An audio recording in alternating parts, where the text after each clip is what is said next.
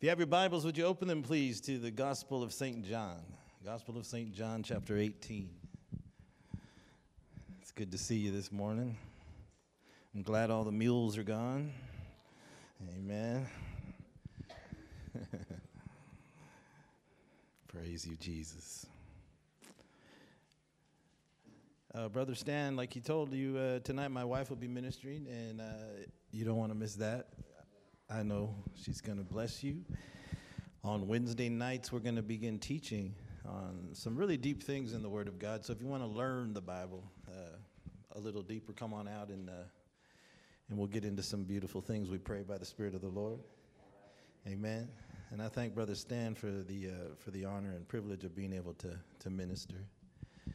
I told him happy birthday yesterday. He doesn't look a day over 50. Amen. Amen. He's looking better every day. We need to pray for our pastor. We need him around for another 20 years, man. Hallelujah. At least. Glory to God. Hallelujah. You know, let's pray. Let, let, let's, let's read the word first. John, are you there in John chapter 18? Hallelujah. Are you there? Amen. You can do a little better than are you there? Amen. Can you say amen? All right. You know, I cut my teeth in the South, so I'm not used to not hearing amens.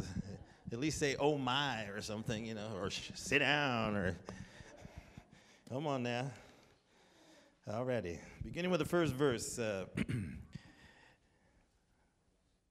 when Jesus had spoken these words, he went forth with his disciples over the brook Kedron, where there was a garden into the which he entered and his disciples. Judas also, which betrayed him, he knew the place, for Jesus often resorted there with his disciples. Judas, then, having received a band of men and officers from the chief priests and the Pharisees, he came there with lanterns, torches, weapons. Jesus, therefore, knowing all things that should come upon him, he went forth.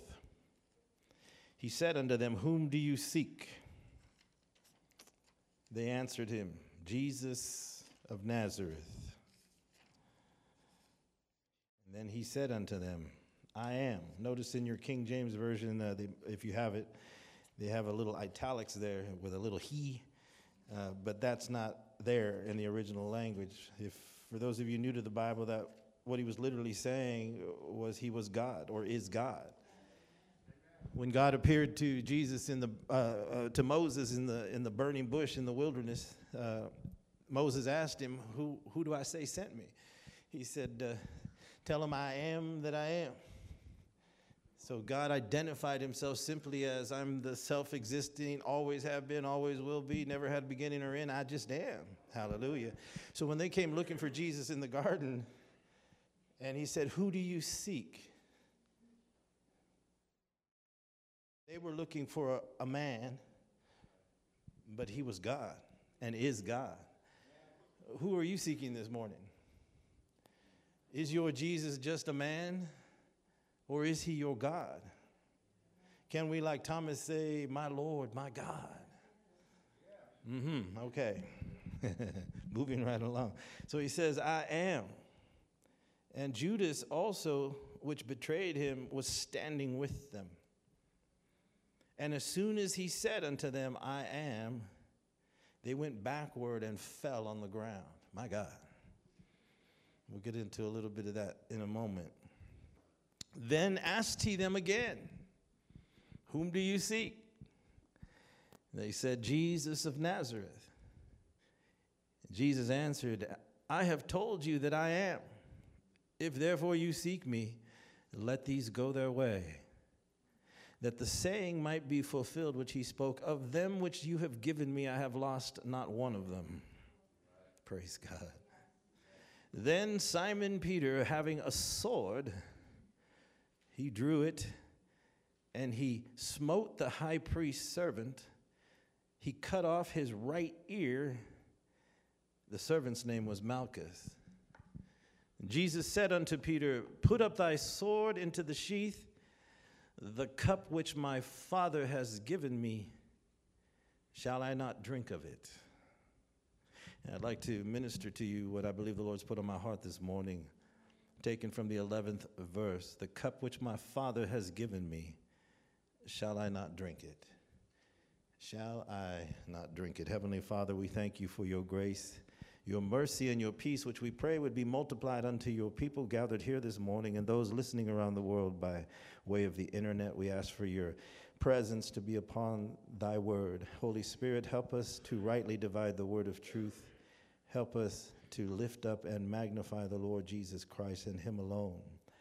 We thank you the enemy is defeated, and we thank you for what you are doing, are yet to do and what you have already done. In Jesus' mighty name, all God's people said, Amen and amen.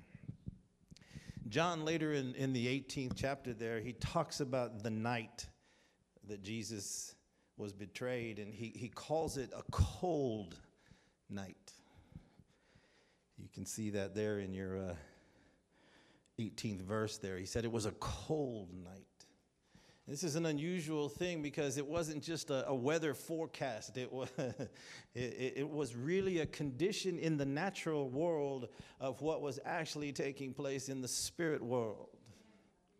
Because this was April now. This is like mid April when this is happening in the Middle East. Not up here in Bishop because sometimes it can snow in, in April, but but no, we're talking about the Middle East now. So for him to emphasize that it was cold is to give us an idea of what was taking place in the spirit, what was actually happening in the spirit. It had only been a few days before that Jesus had come into Jerusalem riding on a colt, on, a little donkey, in fulfillment of Zechariah's uh, uh, prophecy that said, Behold, O Israel, your king will come unto you lowly and humble, riding on a donkey into Jerusalem. He had been ministering now for some three, three and a half years. He had shown forth the glory of the Father unlike any before him, for he was the, the beautiful Son of the living God. John would say, Behold the Lamb of God, which takes away the sin of the world. Wherever he went, he would minister, and when he would minister, the presence of the Spirit was there in such abundance that the people would be absolutely caught up in his in his in his oratory. One time he uh, he came down after ministering the Sermon on the Mount, and the Bible says the people said, uh, "No man has ever spoke like him. He speaks like one having authority, not like the the scribes and the Pharisees." And and, and he would open blinded eyes. He would cleanse the leper. It was even rumored that he had uh, walked on the water. Everywhere he went, things were being shooken up. Everything that had been nothing but a religious exercise was now being confronted by the reality of the presence of God that had come to Israel, that had come to the whole world. And, and he ministered with such grace and beauty. See, there was something about him that was so different than all the others because the Bible tells us that the religious leaders hated him, but the sinners loved him. Hmm? In Luke chapter 15, it says, All the publicans, all the sinners, would come to hear what he had to say. And when I hear those things, I think about how, how is it that we are not demonstrating that kind of flow in our ministries, that our churches are packed, not with just believers, but with the unbeliever desiring to hear what we have to say. Something must be missing. Hello. Jesus, wherever he would go, though, he went about doing good, the Bible says. John says that I suppose, had all the things been written in books that he had done, that the entire world would not be able to contain the information. And though he had done so many miracles amongst them, they did not believe that he was the one that God would send because they loved their position. They loved their status. They loved who they were in society more than they loved God. But he sent in the fullness of time, the Bible says, God sent Jesus, his only son. He comes into Jerusalem, and the first thing he does is he goes into the temple. He looks around, and this is the last time he will come as as, as the Messiah, as the Savior to them. The first thing he does is he goes up into the temple, and, and they had turned the temple into, into a religious uh, swap meet, if you will. The scripture that we're reading right now occurs during the time of the Passover. Jesus was our Passover lamb. Jerusalem was packed and teeming with thousands and thousands of people. There were so many people, and, and, and, and there was a spirit of joy. That's why when you see the Lord coming into Jerusalem, uh, they begin to wave palm branches and begin to cry, Hosanna to the Son of David. They had heard of the great and the marvelous things that he had done. Some had witnessed. It even says that within the crowd were those that were there the day that he raised Lazarus from the dead. It had only been a few weeks before that. And the Bible says, so wicked were the religious leaders that because Lazarus had been raised from the dead, so many people began to believe in Jesus that they decided they were not only going to try and kill Jesus, they wanted to kill Lazarus too. I'm talking to you about a hellish, wicked religious spirit that had, that had manifested itself over thousands of years. And he comes into Jerusalem and he sees the temple, this magnificent structure, had been turned into nothing more than a religious corporation. They were buying and selling and trading. The rabbis were selling their latest tape series. That's how old I am, tape series, right? I mean, CD, what is it, MP3 players and iPads and whatever. But it angered him because they had created these, these systems of commerce in order to milk God's people of their money. It had gotten so bad that just a few families presented themselves as, as the owners and the caretakers of the temple of God. And so they would weave their religiousness within it and their lust and their greed and their desire to control the house of God. And in, in essence, pushing out anything or anyone that might come with a message from God. That's why the Bible says that John the Baptist came out of the wilderness. John's father was Zechariah. Zechariah was of the eighth course of the tribe of, of Abijah. He was part of the Levitical priesthood. John had every right to be in the temple, serving as a priest, serving in, in the house of God. But God had to remove him from that position in order to depart into him a message that could be brought to his generation so that a people could be prepared for the Lord. What an indictment! That the Messiah was coming, and yet this religious structure, this religious system, and the scribes and the Pharisees and the Sadducees and the high priest, the whole bunch, none of them were selected by God to prepare a people for the Lord, for they could not, for they were religious and they knew not a relationship with God. It's like that today. He comes into the temple, he looks around, and what he does is he does what? He cleanses the temple. He tears, oh, he tears down uh, the, the, the, the, the, the, money changers' huts. They had these huts where they would exchange money. They were so greedy. People came from all over, so they had different kinds of money, but they wouldn't accept their money. They had to pay a temple tax every time they came to offer a lamb. So they decided, we'll set up a system. We'll create our own money so we can get their money. And that's what they did. They would buy and sell doves and they would sell lambs by the millions because a lamb was supposed to be spotless. Everyone was there to enjoy the Passover. They were going to sit down as families and have a feast. And, and, and, and, but the lamb had to be spotless and pure and it had to be inspected by the priests. so what they did was they created their own lambs. And poor people who would bring their lambs uh, the priest would look at it and say ah this, this lamb ain't no good. You got to go over there and buy one of ours. Full of the devil this was supposed to be a type of the sacrifice. God instituted the Passover as a type of the sacrifice of the coming Redeemer. And they turned it into merchandise, they turned it into money, they, they polluted the house of God. And the house of God is being polluted today.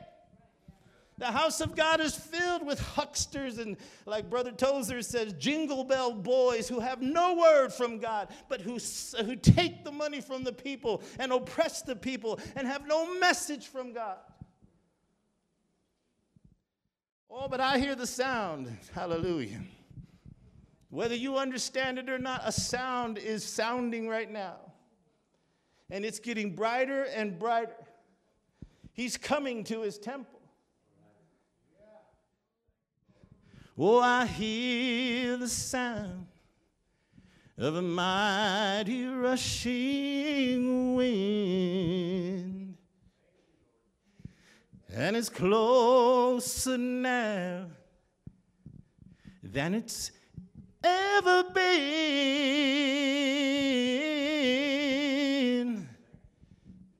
Can you hear? Why did he cleanse his temple? Because the Passover was supposed to speak of when Israel came out of bondage. And, and, and, and God told Moses, You're going to have to select a lamb. You're going to have to slay the lamb. You're going to have to pour out the blood of the lamb. It's got to be a lamb that can be inspected and make sure there's no spot or blemish, speaking of the Lord. And he said, You'll pour the blood out and you'll take hyssop and you'll, you'll dip it in the blood and you'll come to your house and you'll, you'll hit the top of your house and both sides of your house at the entering in of your house, representing your, your spirit, your soul, your body. And everybody that's on the inside, when I pass through Egypt, when I see the blood, hallelujah, I will pass over you. That's what this was supposed to be about. And because they had to do the Passover back in Egypt because they were about to be let out, they didn't have time to put leaven in their bread. Leaven is a type of sin. That's what it represented. But he is our unleavened bread. What did he say at the Passover supper? He broke the bread and he gave it to them. Eat this, he said. This is my body, which shall be broken for you. It had no leaven. It was just like a flat tortilla. That's what that means. It didn't have time to rise, they didn't have time to do it. But, but they were commanded as the years would go on, as the Passover would be approaching, to clean the house, to clean their houses, to remove all leaven from their houses. And this would be a, a, a natural act of a spiritual truth. And when Jesus came into the temple, that's what he was doing, but they couldn't see it. He was cleaning the house of the leaven. Oh, you don't hear what I'm saying. My goodness. He was cleaning his house of the leaven. What does that got to do with me, Brother Marty? Everything. He's beginning to clean the house of the leaven. He's coming for a glorious church without what? Without spot, without blemish.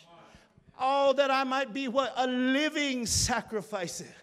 Hallelujah. What does that mean? What was the Apostle Paul saying? A living sacrifices were killed. Huh? He says we need to be a living sacrifice. What does that mean? We need to have no spot, no blemish all the time.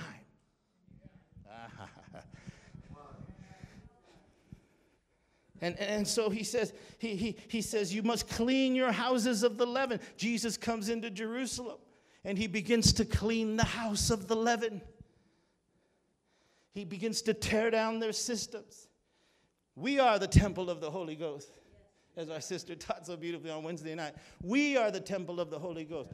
I'm telling you right now, I need to slow down here. Listen, the fire of the Spirit of God is already descending. And, and judgment is coming upon this nation. The judgment is coming not because the world is the world. Because they've always been that way. We used to be out there with them. I did. But judgment is coming because of the leaven that's in the church in this country.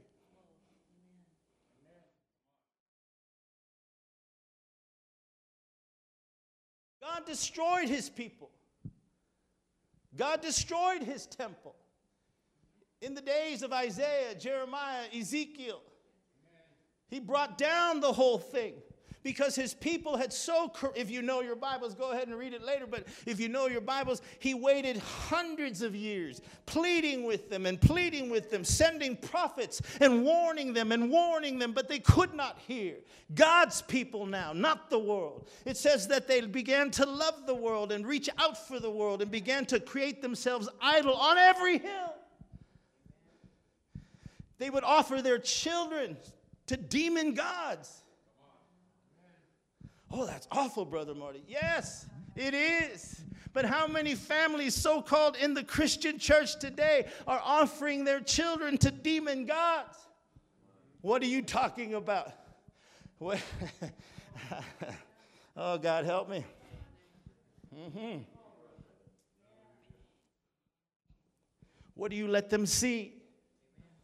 What do you expose them to? What do they see in your homes? What do they see coming out over your television sets? What do they see you do? What about the 55 million children that have been aborted in their mother's womb since 1973? You think all those women were of the world? Uh huh.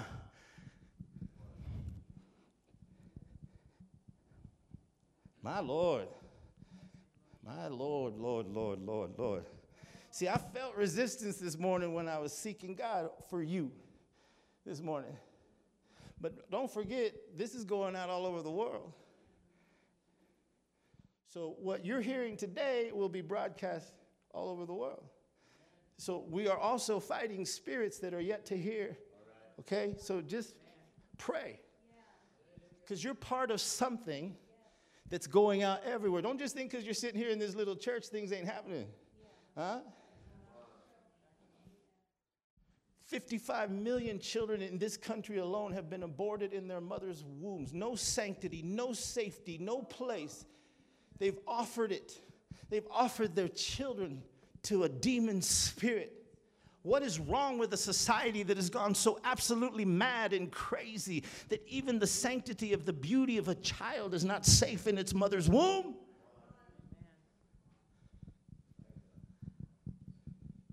It's so reflective of the, of, the, of, the, of the hate we have for ourselves that we would kill our own offspring. That's where demon powers come. That's where they bring you to. That's what they do with a nation. That's what they did with Israel. They were offering offerings on every high hill, on every corner. They'd go and take their children and offer them to Moloch and Ashtaroth and Baal and all the heathenistic gods. They would beat the drums in the nighttime, as, as it says in the book of uh, Second Chron- Second, First Chronicles, uh, Second Chronicles, chapter 28, the king Ahaz would go down into the valley of Hinnom. Hinnom's another name for Gehenna or hell. That's where the devil will take you. God's king. And he led his nation that way. And they steeped into gross idolatry of a horrific nature.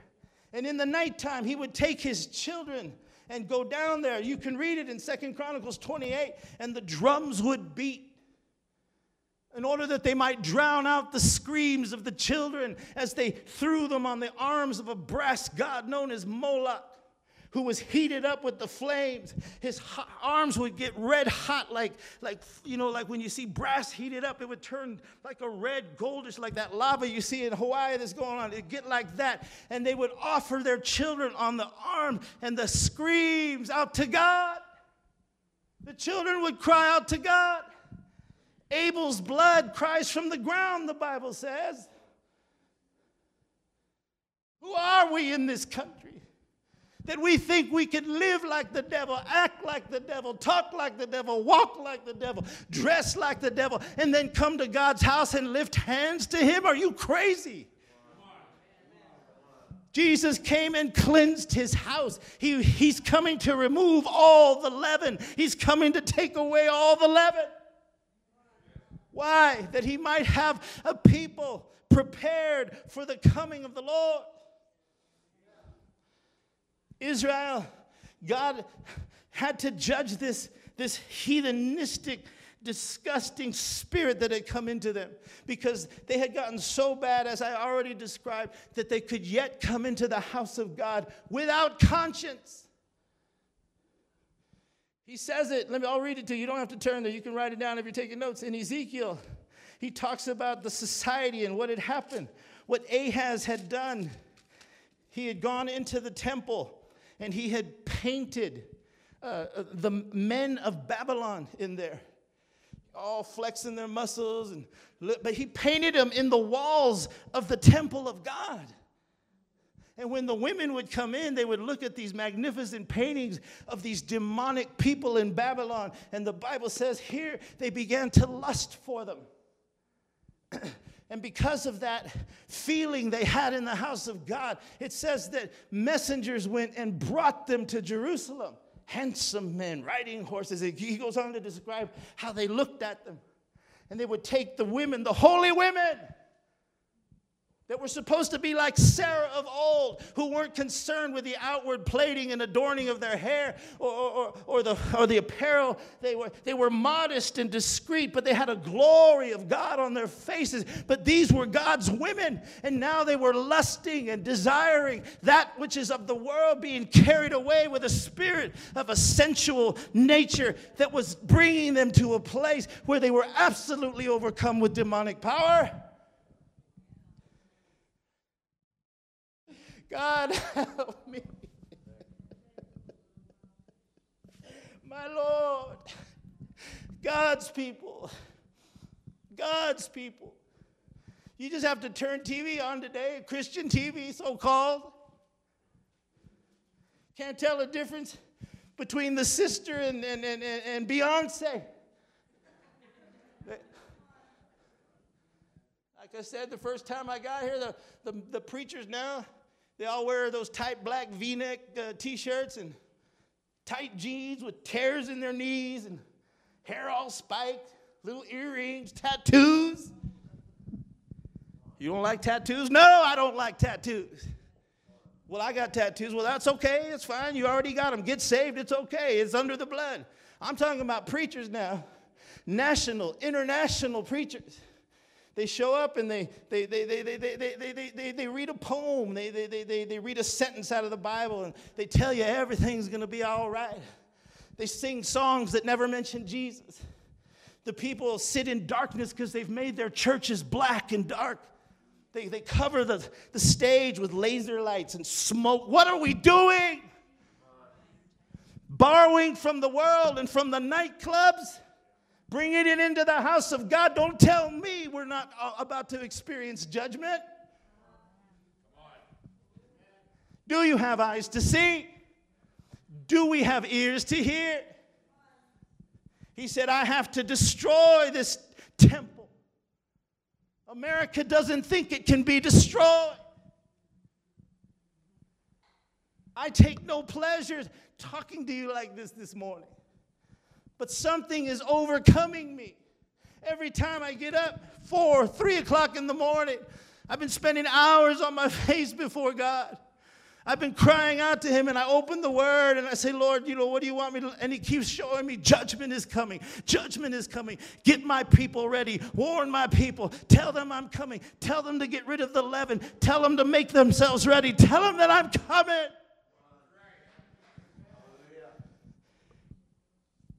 That time is running out. Time is running out. Time is running out.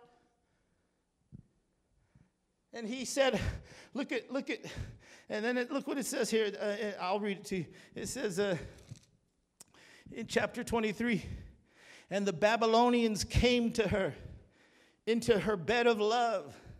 Uh, Ezekiel 23.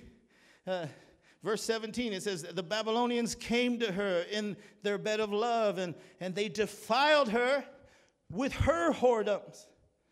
And she was polluted with them, and her mind was alienated from them. What does that mean? God was saying that they, they gave themselves over. These are God's people now. Don't forget, these are God's people. This is what's happening in the modern church today.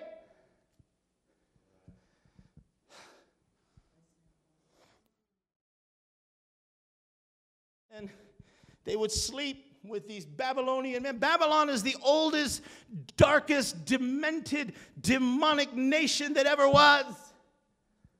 That's how bad it had gotten. That they were lusting for that. It went over from just being simple material things into the sensual, into the devilish, into the darkness of the spirit realm. And they were giving themselves to it in the natural, but yet it was portraying a type of what was really going on in their minds and in their hearts. And then it says, when the Babylonian men left the women, it says that their minds were alienated from them. And what that means in the Word of God, and when you break it down in the Hebrew, it means that, that God could not even send a prophet to them to convict them from their sin, that they would engage in their sin and had reached the point where nobody could reach them.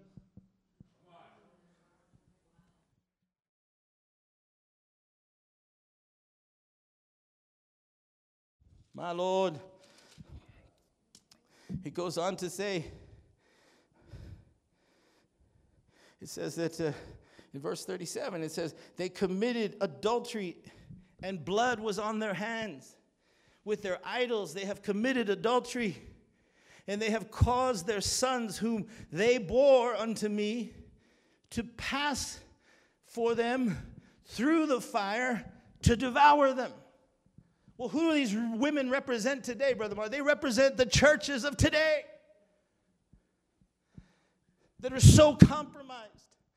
Oh, if God could peel back our eyes, if we could see in the spirit, it would be horrible to look at. That's what he did with Ezekiel. He took him and he showed him. He showed him.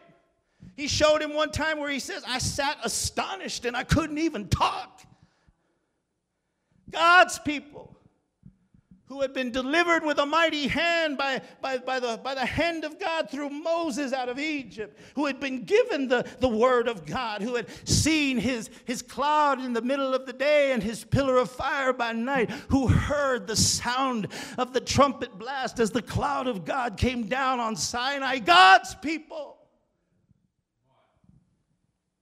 And it says they would offer their children, their sons to demonic power and then it says, Moreover, in verse 38, this they have done unto me.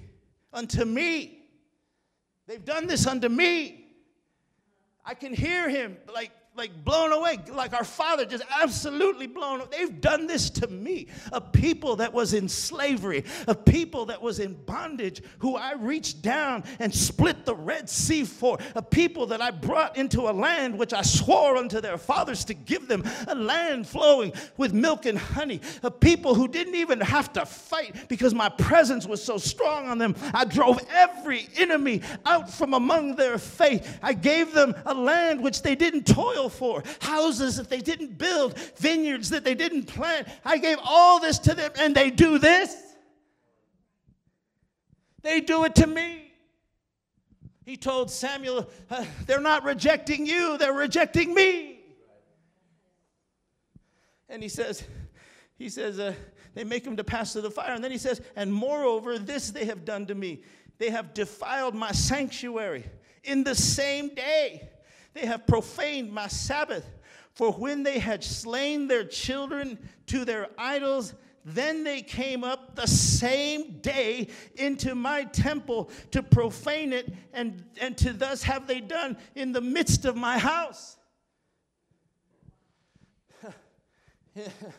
In the morning, they go offer their kids on the fires to demon gods. In the, in the afternoon, they come to God's house and sing songs and act like everything's cool. He says, They've defiled my house. And so he destroyed the temple and he took them captive into Babylon. What was he saying by that? Number one, he had told Solomon and David, I'm going to put my eyes on Jerusalem and this place, this house which you've built for me always. But so disgusting had his people acted and treated him and engaged in demonic powers, worshiping the devil and coming into the house of God. He said, I've got to remove them from out of my sight. But because they're so consumed with, with devils, you know what I'm going to do? I'm going to bring the Assyrians and I'm going to bring the Babylonians, the most ungodly people, the most demon possessed people whose gods they worship, and I'm now going to let them come and take them captive. You want to worship the devil? I'm sending him to you. That my house, Jesus said, may be called a house of prayer, but you have turned it into a den of thieves. It was the same people, the same children that he had to banish to Babylon are now in control as the Lord enters Jerusalem. God comes to his people. And they don't know it. Their ancestors who had worshiped demon gods were banished for 70 years. But they, who had become religious devils, who he would say of them, Your father is not Abraham, your father is the devil. And he said, and he, he judged their ancestors for 70 years, but they didn't know it. They were now rejecting God. They weren't rejecting Isaiah. They weren't rejecting Jeremiah. They weren't rejecting Ezekiel and Hosea and Amos and Obadiah and Haggai and Habakkuk or Zechariah. They weren't rejecting them. They were rejecting I am. Who do you seek?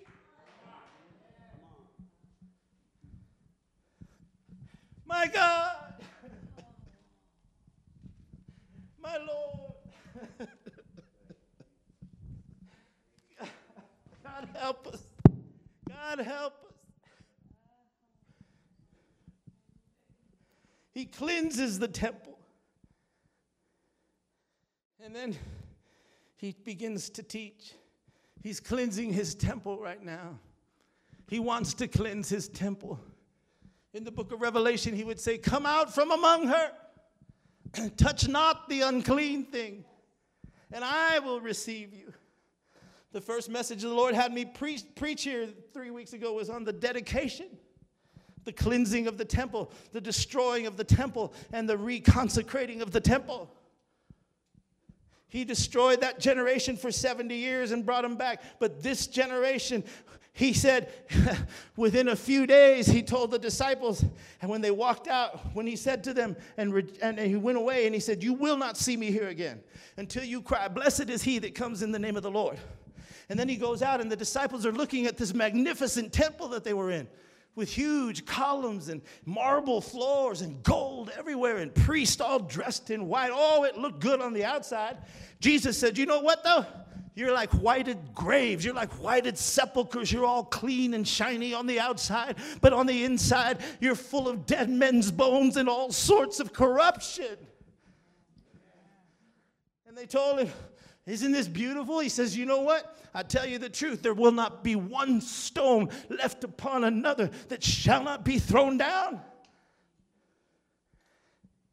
And instead of 70 years, in the year 70 AD, they indeed destroyed the temple and they drove the Jewish people from their homeland for 2,000 years. Not 70, but 2,000 years. And so he cleanses the temple, he leaves the temple, and the Passover is upon them, and he sends his disciples ahead. When it came time to eat the Passover that night, the night we just read about. And he says, he tells Peter and John, go prepare. Remember the word? It says, go prepare for the Passover. Well, what were they doing, Brother Marty? Well, if you remember, if you read in John chapter 11, he came six days before the Passover and was hanging out with Martha and Mary and Lazarus in their house he would be dead within seven days. But that's where he was staying. Their house was only about two miles away from Jerusalem. And so he tells them, go prepare. So they left sometime earlier in the day. It's about two mile walk. And they go down into the, into the city. And, and, and they had to inspect and buy a lamb so they could share it with the Lord that night in Jerusalem. They didn't know that while they were selecting a lamb and he sent them to get the lamb for the Passover, that really he was about to be their Passover. And they would select that lamb. And what he meant by preparing was they had to, everybody had to do this. Jerusalem was filled with millions of people, hundreds of thousands at least.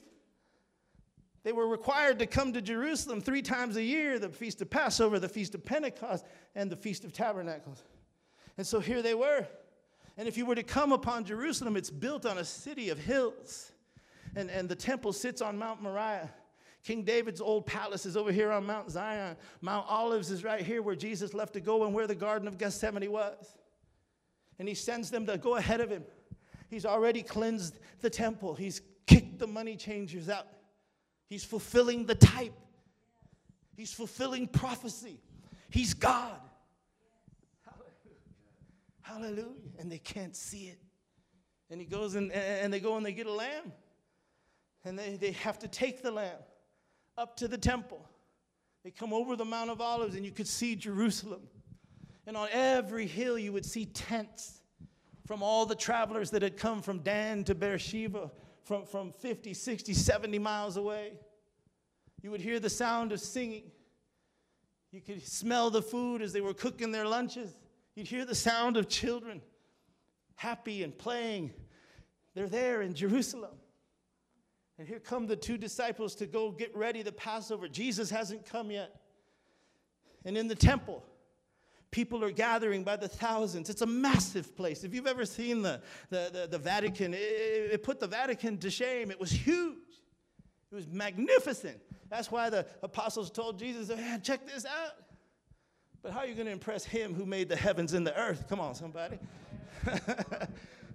My Lord. All things were made by him, and without him was not anything made that was made. He is before all things, and by him all things consist. All things were made by him, whether they are visible or invisible, whether they be things in heaven, things in earth, or things under the earth, that in all things he might have the preeminence. He's God. Hallelujah. In order to prepare for the Passover, they were required to pick out a spotless lamb that they could eat at the Passover dinner later that night, and they would come into the temple. They would cross over the royal bridge. This bridge had columns that stood 225 feet off the valley. It was wide, it was about 50, 55 feet wide, and this is where all the worshipers would come. And if you could see it, if you were amongst them, it would be you and, and your son, uh, because the men had to go and they would take their sons or their, their uncles and brothers would come, and all of them, if you could see it, all of them, hundreds of them, thousands of them, had lambs wrapped around their shoulders. They were carrying the lamb. Jesus said, Take up your cross and follow me. Hundreds of them, hundreds of them being brought from the morning till the setting of the sun. And here comes Peter and John, and they're making their way into the temple. And they come into the temple and they go into Solomon's porch, this magnificent place. The, the pillars were 50 feet high. The stones of the temple, some of them were 40, 50 feet wide, 20 feet thick, 100 tons. They cross over the valley of Typhonian, they called it, and, and there the brook Kidron was. And in the distance, you could see the Mount of Olives, and they're carrying their lamb and to get their chance to present it to the priest, but it's packed because it's Passover night and they, they come into Solomon's porch. It's huge. And from there, they go into the court of the Gentiles, massive place. And they cross over there with their lambs, making their way, everybody having their turn to get up closer. They cross into the court of the women. And there, as they come into the court of the women, the court of the women had a balcony that, that would go around like a, like a U. That's where the women would hang out when the men would be in the court praising. So up there were, were, were women, their wives, their daughters, their aunts, as they watched their men carrying lambs into the house of God. Father, son, boyfriend, what do your women see you carrying? You carry the things of the world into your house? Or do you bring a lamb? Do you bring the king? From there, they'd step up 15 sta- steps. If you read it in the book of Acts, that's where the man who was laid by the gate beautiful. They called it the gate beautiful because, because it was beautiful. It was made out of Corinthian uh, uh, uh, uh brass and just beautiful and decorated. And it would take 20 priests to open it. They were so huge. Huge. And into that, they would come with their lamb and they would take them uh, 10 at a time, 10 people at a time. And, and, and, and all the other people had to wait out there in Solomon's porch, and they would take 10 people at a time in three groups. And they would finally make their way there. And when they, uh, they would come out of the court of the women up the 15 steps into what they call the court of the priests, because that's where the priests were. And as they got closer, I thought about this yesterday when Brother Sean was cooking up them hamburgers. as they got closer to the, to, to, to the court of the priest, there in just a little bit of a distance was a huge, huge altar known as the brazen altar. Because you see, you had to bring your lamb. And when you came up the 15 steps, you would present it to the priest. And the priest would look at the lamb and say, It's okay. And he'd count 10 people and they'd go in. And now they're in there, it's their turn. And they wait with their lambs on their shoulders. And the sound of the, of the flesh that's being offered on the brazen altar. See, Jesus was totally consumed because of our sin. They could hear it, the fragrance of the sweet smelling savor of the fat and the entrails being burnt and consumed on the altar. They would hand the, the lamb to a priest at the door as they came into the court, and they'd hand one to here, and, and one would hand one over here. And, and then there was a line, two lines that stretched probably for about 100 feet of priests, all in white. Beautiful. But at the, at the base of their garments, their garments down by their feet were stained with blood because they had been killing lambs all day long. And they didn't know it, but the lamb was just two miles away and he was on his way to Jerusalem. They would never have to kill a lamb again if they didn't want to. He would inspect the lamb and then they would take the lamb. Peter and John gave them the lamb. I don't know. But maybe the Spirit of God reminded John at that moment. Maybe he could hear the voice of the Baptist echoing in his ear, ears, who three and a half years before had said, uh, Behold, the Lamb of God that takes away the sin of the world as he's handing the lamb. Maybe he got a revelation. And they took the lamb and, and they, would, they would have these priests for like a hundred feet on both sides, all clothed in white, except for down here, covered in blood and they would slay the lamb. They would pronounce their sin upon it. They would slay the lamb, and the blood would pour out. And there'd be a priest at the end of the line that would catch the blood in a silver vessel. And on this side, in a golden vessel, bowls. What does that represent, Brother Marty? Silver always represents uh, redemption. It was the price of the betrayal. Judas covenanted for 30 pieces of silver. He would become our redemption. And, and the gold represents God, divinity. Gold is the most precious of metals. You, you can burn it when it's purified, and, and it might liquefy, but, but there ain't no impurities that come out, out, out of it. Jesus, it represented our Redeemer who was God and they would pour the blood in the golden vessel and in the silver vessel, and then they'd hand it to the next priest, hand it to the next priest, hand it to the next priest. These two bowls making their way up the line until they got to the chief priests who were offering offerings on the burnt uh, uh, a brazen altar, and they would take the blood and they would pour it out at the foot of the brazen altar. What does this represent, Brother Marty? At the foot of the brazen altar meant that God would come down to the earth and pour out his blood and would be lifted up on a cross like that brazen laver was up, brazen altar was up here. He would lift, be lifted up. He said, If I be lifted up, I must draw all men to me. And they're doing this. You could hear the sound of sheep crying. Our lamb cried in the garden.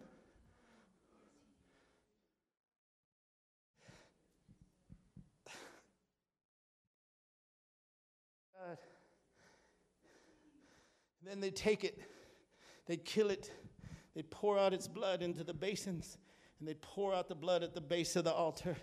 Jesus completely poured out his blood for us, for you, for me, for a whole world. For God so loved the world that he gave his only begotten Son, that whosoever believes in him shall not perish, but have everlasting life. For God sent not his Son into the world to condemn the world, but that the world through him might be saved. But he talked about those who did not love the light will not come to the light because they love darkness and their deeds are evil and they don't want God's shining light to expose the sin in their heart. But to as many as received him, gave he the power to become the sons of God, to become the sons of God. Work out your salvation with fear and with trembling. And after pouring the blood out, then they would take a knife and they would, they would cut it. I was talking to Brother Marvin, I think his name was yes, Marvin. Brother Hess's brother. Mervin. Mervin. Sorry, Brother Marvin. I was talking to Brother Mervin yesterday, and he was telling me about how he went deer hunting and stuff, and how, you know, how they have to dress it and all that. They did the same with the lamb. They would slice it after it had poured out its bloods, and they would take the insides out of it. See, what it cost our Savior was everything. It represents Him, His heart, His very innards. How am I compelled to do thy will, O Lord? He would say. From the inside, they would take that out because you see, they needed to eat the lamb, right? They had to take it back to the Passover, so they had to leave something for an offering. So they took literally the interior part of the lamb. See, that's what Jesus offered to God in the heavenlies his very spirit. Into thy hands I commend my spirit. And they would take those innards out and they would pour water on them and wash them and salt them and then put them on the on the cross so to speak on the altar. Flames of fire would come up. What does that represent? His whole offering. Everything about him was poured out and the water represents the spirit of god. This was the work of the father the son and the holy spirit. They all paid the price when I hear when he says, It is finished, and I've heard preachers all over the place get everybody shouting, and yeah, the, the veil rent in the temple. Now you can go in there and ask him for a Cadillac and a nice house, and give me a break. It's because they're ignorant of Jewish custom. The veil that covered the way into the Holy of Holies when Jesus said it is finished, it said it ripped from the top to the bottom if you read the Levitical law, it represents when a father loses his only son, he rips his garments from the top to the bottom as a sign of absolute anguish. Coming into the Holy of Holies paid a price that ripped the father's heart out, that cost the son everything, and the spirit helped him do it. The water, the insides. And then they would take the lamb back by this time, Jesus, I'm hurrying, Jesus is coming from the Mount of Olives. This takes a while, as you can imagine. That's why he sent them ahead. With all those thousands of people, they didn't just get to the front of the line. It took a while to get there. They had to do it before the sun went down. But now the sun's coming down. Jesus is on his way. Remember, I told you they took, they took people in groups of 10? well, there's two disciples who he sent ahead, right? But here comes the real lamb. And who's with him? How many disciples are left? Ten. They're bringing their lamb to Jerusalem, and they don't even know it. And we know the rest of the story. He gets up there and how they, how they, you know how they cook the lamb? They would take a, a piece of wood and they would stick it all the way through it and then roast it over the fire but they had to be careful that they couldn't break any of its bones, that it might be a type of the fulfillment where they wouldn't break any of the legs of the Lord on the cross. They put that lamb, consumed lamb, on a, on a piece of wood. Jesus would be hung on a piece of wood. And they stuck it through the lamb. This price he paid went all the way through him spirit, soul, and body. Unblemished, perfect. Supper's ended. He's washed their feet. He's, he's told them he's going to die, but they can't really understand. He's, he's prophesied that Judas is going to betray him. John's overcome. If you read it, it says John was like resting his head on, on the heart of Jesus. The Spirit of God was so heavy. It, it prefigured the type of when Abraham would, would cut covenant with God and And it says in Genesis chapter 15 that, that God would come out of the sky and Abraham had to offer a, his offering, his sacrifice, the ram and the bullocks, and, and split the pieces. And, and, and it says that the birds would come down and he had to fight them off. That's a, that's a type of Gethsemane because that's where Jesus was heading. He was heading to Gethsemane after dinner. And, and, and, it was there that he would pray with such a prayer that we have never known. The words aren't even recorded, they're too holy. The only thing we know is that he says, Let this cup pass from me if it's possible. What cup was he talking about? They drank four cups at the Passover. Four cups. And the final cup, Jesus was about to drink in Gethsemane. And when they leave, remember what he said? This is my blood, which shall be given for you, a new covenant. Hallelujah. But he had yet to drink of the cup. That's what it meant. Father, he tells Peter, Put up your sword. Shall I not drink of the cup? He's trying to jar his mind. We just did an incredibly spiritual thing in Jerusalem. He leads them out. They come to the Garden of Eden. When the sacrifice would be offered in the temple as the lamb was being presented. After it would be offered, the priest would go into the holy place and he would offer incense. And then he would, he would light the candles of the menorah to give light to the house inside. No natural light is in there. But it couldn't be offered until the lamb had been selected and the lamb had had died. In essence, Jesus had already died. He had already said, I'm headed to do my Father's will. So, in type, he had already died, but yet he had to agonize. Because why? Because the altar of incense represents prayer and intercession. He was fulfilling what they did in the temple. He goes into the garden after he's already partaken of the Passover lamb, and he begins to light the altar of incense as he agonizes in the Garden of Gethsemane. My God. He comes and, and he finds Peter, James, and John asleep. They were overcome. He said, Your spirit is willing, but, but your flesh can't handle it. That's why when we get into heavy anointings and heavy moves of God, and they're coming, those whose flesh uh, aren't right with God, who haven't truly grown up, who haven't trained themselves and exercised themselves in the things of the Spirit, they won't be able to avoid this kind of thing that's coming. We're all going to be led to Gethsemane. He led his disciples to Gethsemane, the place of pressing the place where things are crushed. They, in order for them to be crushed, the oil, uh, the, the, the, the olives grew in Gethsemane, and that's where they got the anointing oil for the temple that would light the lamps. But the, the olives would have to be crushed and pulverized in order to bring out the beautiful anointing oil. He led his disciples there because he was saying, There's coming a time when you too will have to come here, and I will crush you. I will bring you down. But out of your life will come a beautiful fragrance and an anointing. Hallelujah. Hallelujah. We want the praise without the pain.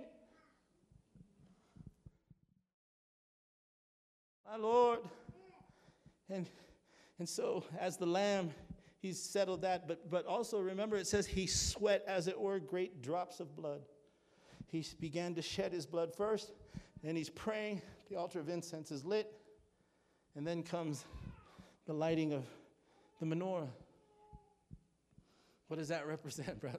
It represents that the price he was about to pay was going to give light to the whole world and cause a new church, a new body to be born. So he, he says to Peter, I know something's going on. Check this out. We'll close right now. He says, he says to Peter, well, check this out. He, the priest would light the, the, the, the candles or the, or the menorah after the, the altar of incense. But isn't it interesting that Judas shows up with lanterns and torches after Jesus is lighting the altar of incense? Can you hear what I'm telling you? Because it's after the lighting of the altar of incense that the, that the lamps are lit. Jesus is lighting the altar of incense in the Garden of Gethsemane. And then here comes wickedness with torches and lights afterwards. It's a picture of demonic power mocking him in his face. With the, the devil is in Judas, not a devil, but Satan himself. It says after he ate that bread, that the devil, Satan, entered in him. Satan is in the garden with Jesus, and don't you think you're going to press through to the anointing without having any opposition? It's a struggle. That's what's so tragic about this modern day compromised church. It presents a gospel that has no pain, it presents a cross that's empty. It, there's no nails for you to nail yourself to. Oh, Brother Mar, you're preaching way too hard. Good. I'm trying to save your life. I'm trying to preach to myself and save my life. Jesus is coming the King of glory, the Lord of lords, the fairest of ten thousands, the lion of the tribe of Judah, the great I am, he that was, that is, and is to come. And I'm going to stand before him whose eyes are like a flame of fire, whose hair is white as snow. From out of his mouth goes the sharp two edged sword. He's girded up and down with a white linen robe. His paps are girded around with gold. His feet are like fine brass in the fire. That's who we're going to meet. And the blessed uh, Apostle John meets him in book of Revelation and falls flat dead. Uh, it was just a few weeks before. He's got his head on his, on his breast. But this Jesus, this Jesus, he's no longer a lamb. He's no longer got to pay the price. No, he's the Lord of glory. He's the Holy One of Israel. He's the Redeemer. Hallelujah. His name shall be called Wonderful, Counselor, the Mighty God, the Everlasting Father and upon him shall the government of God be.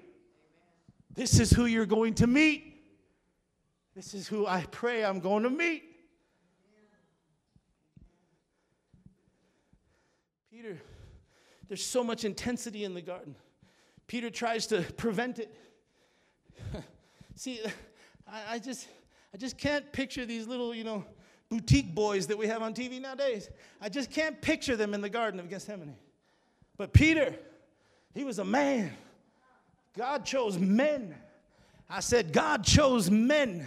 Not, not, not gender confused people, but men. Oh, you don't want to hear what I'm telling you. You don't want to hear it. Peter pulls out a sword. My God. Hallelujah. Hallelujah.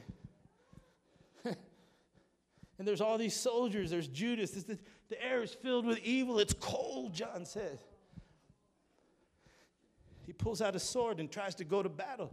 But Jesus says, No, that judgment is yet to come. Put up your sword. I still have a cup to drink. Hallelujah. Thank God for his grace. Thank God. We serve a wonderful Savior. How's that song go, Sister Gretchen? You probably remember too. Uh, oh, what a foretaste of glory divine. Yeah. Blessed assurance, King Jesus is mine. Hallelujah. What? Oh, what a foretaste of glory divine. Hallelujah. I'm an heir, are you, of salvation, purchased of God, born of Spirit. What, what, what, what? Washed in his blood. And what? This is my story. This is, hallelujah, my song, praising my Savior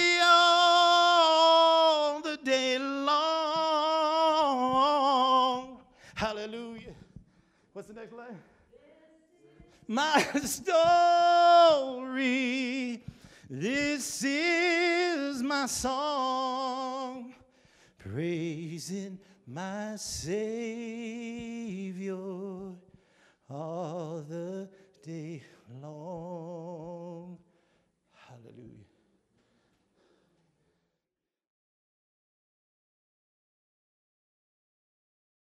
They put him in a tomb. Let's close with this. I'll close with this. Turn over to John chapter uh, 19 to your right or to your left? To your left. I don't know. To my right, pages go to the left. All right. Are you there? John 19. A beautiful thing happens. As we talked about the Lamb in verse 36, he says, For these things were done that the scripture should be fulfilled. Forever, O Lord, thy word is settled in heaven, that a bone of him should not be broken. And again, another scripture says, They shall look on him whom they pierced. And after this, Joseph of Arimathea, being a disciple of Jesus, but secretly for fear of the Jews, he besought Pilate that he might take away the body of Jesus. My God. And Pilate gave him leave, and he came there and he took the body of Jesus. And, and, and, and there came also with him Nicodemus, which at the first came to Jesus by night. And they brought a mixture of myrrh, of aloes, and a hundred pound of weight. They took they the body of Jesus, they wound it in the linen clothes with the spices, as the manner of the Jews was. Turn over to Psalm 45. See, because they put myrrh and aloe and cassia, that's what they did on him. And they left him there. We'll close with this Psalm 45.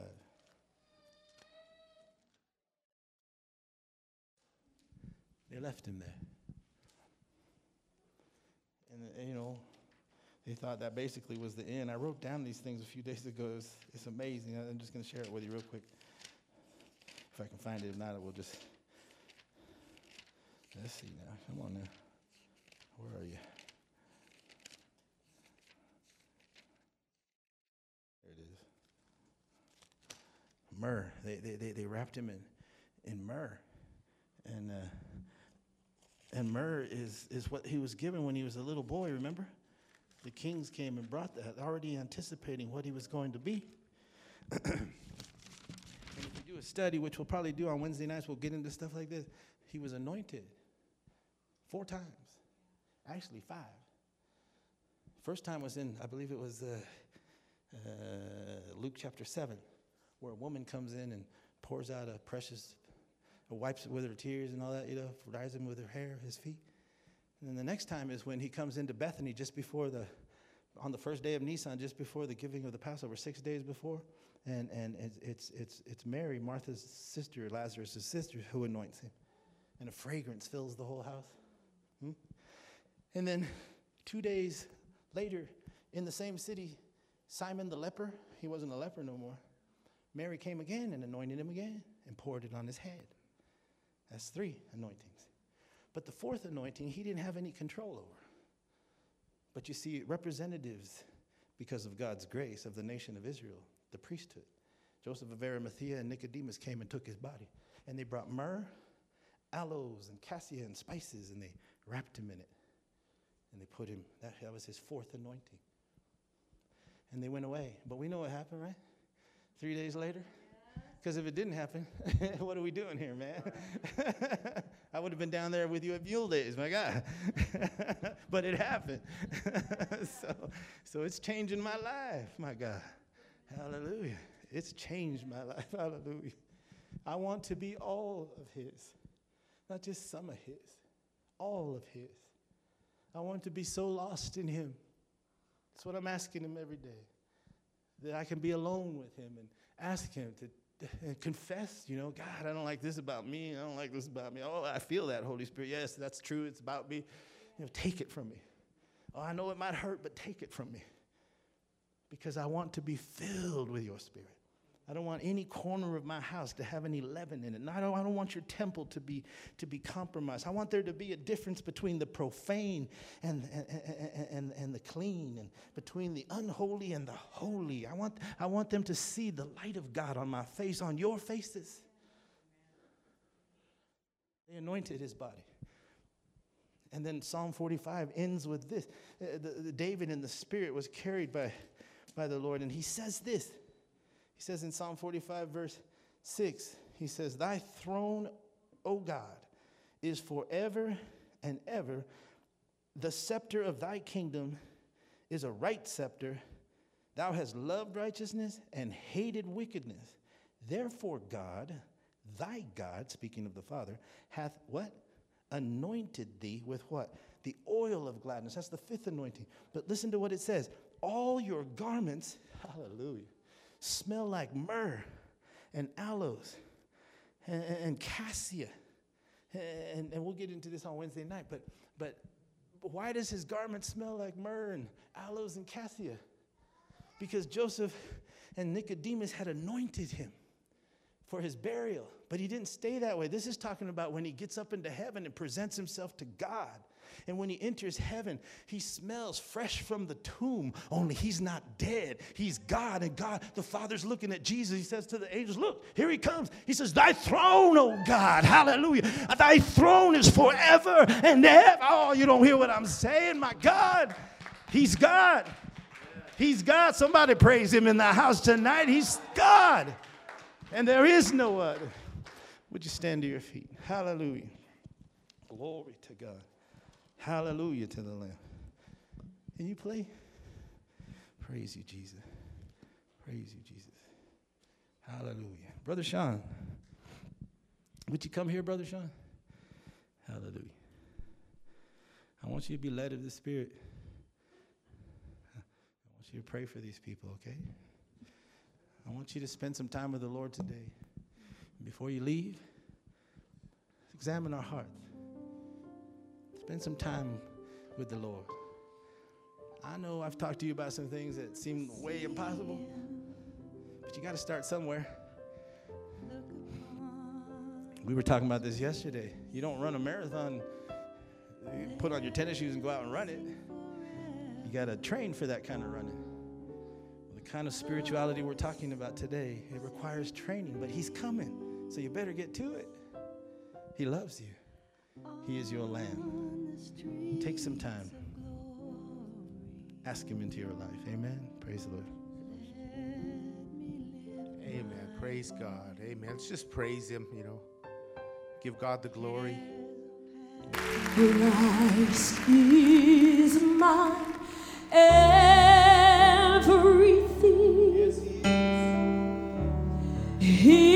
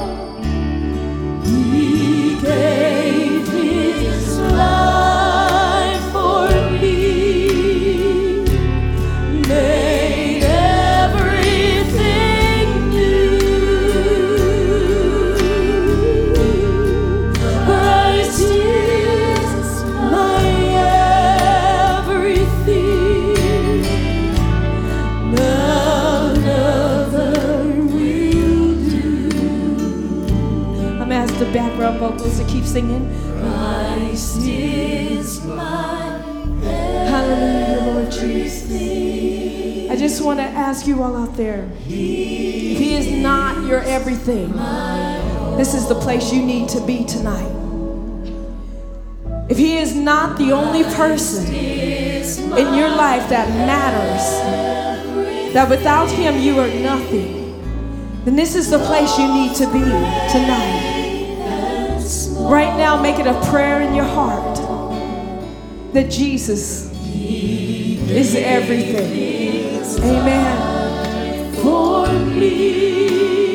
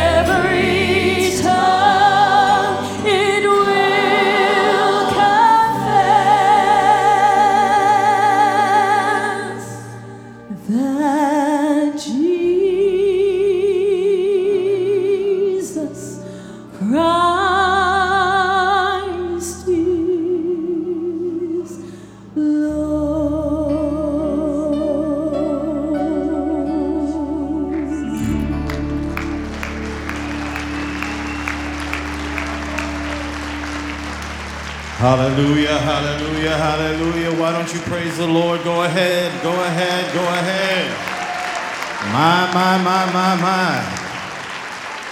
He is Lord. He is Lord. Muhammad is not Lord. Buddha is not Lord. There's only one King of Kings and Lord of Lords, and his name is Jesus Christ, the Son of the living God. Hallelujah. Hallelujah. Hallelujah. My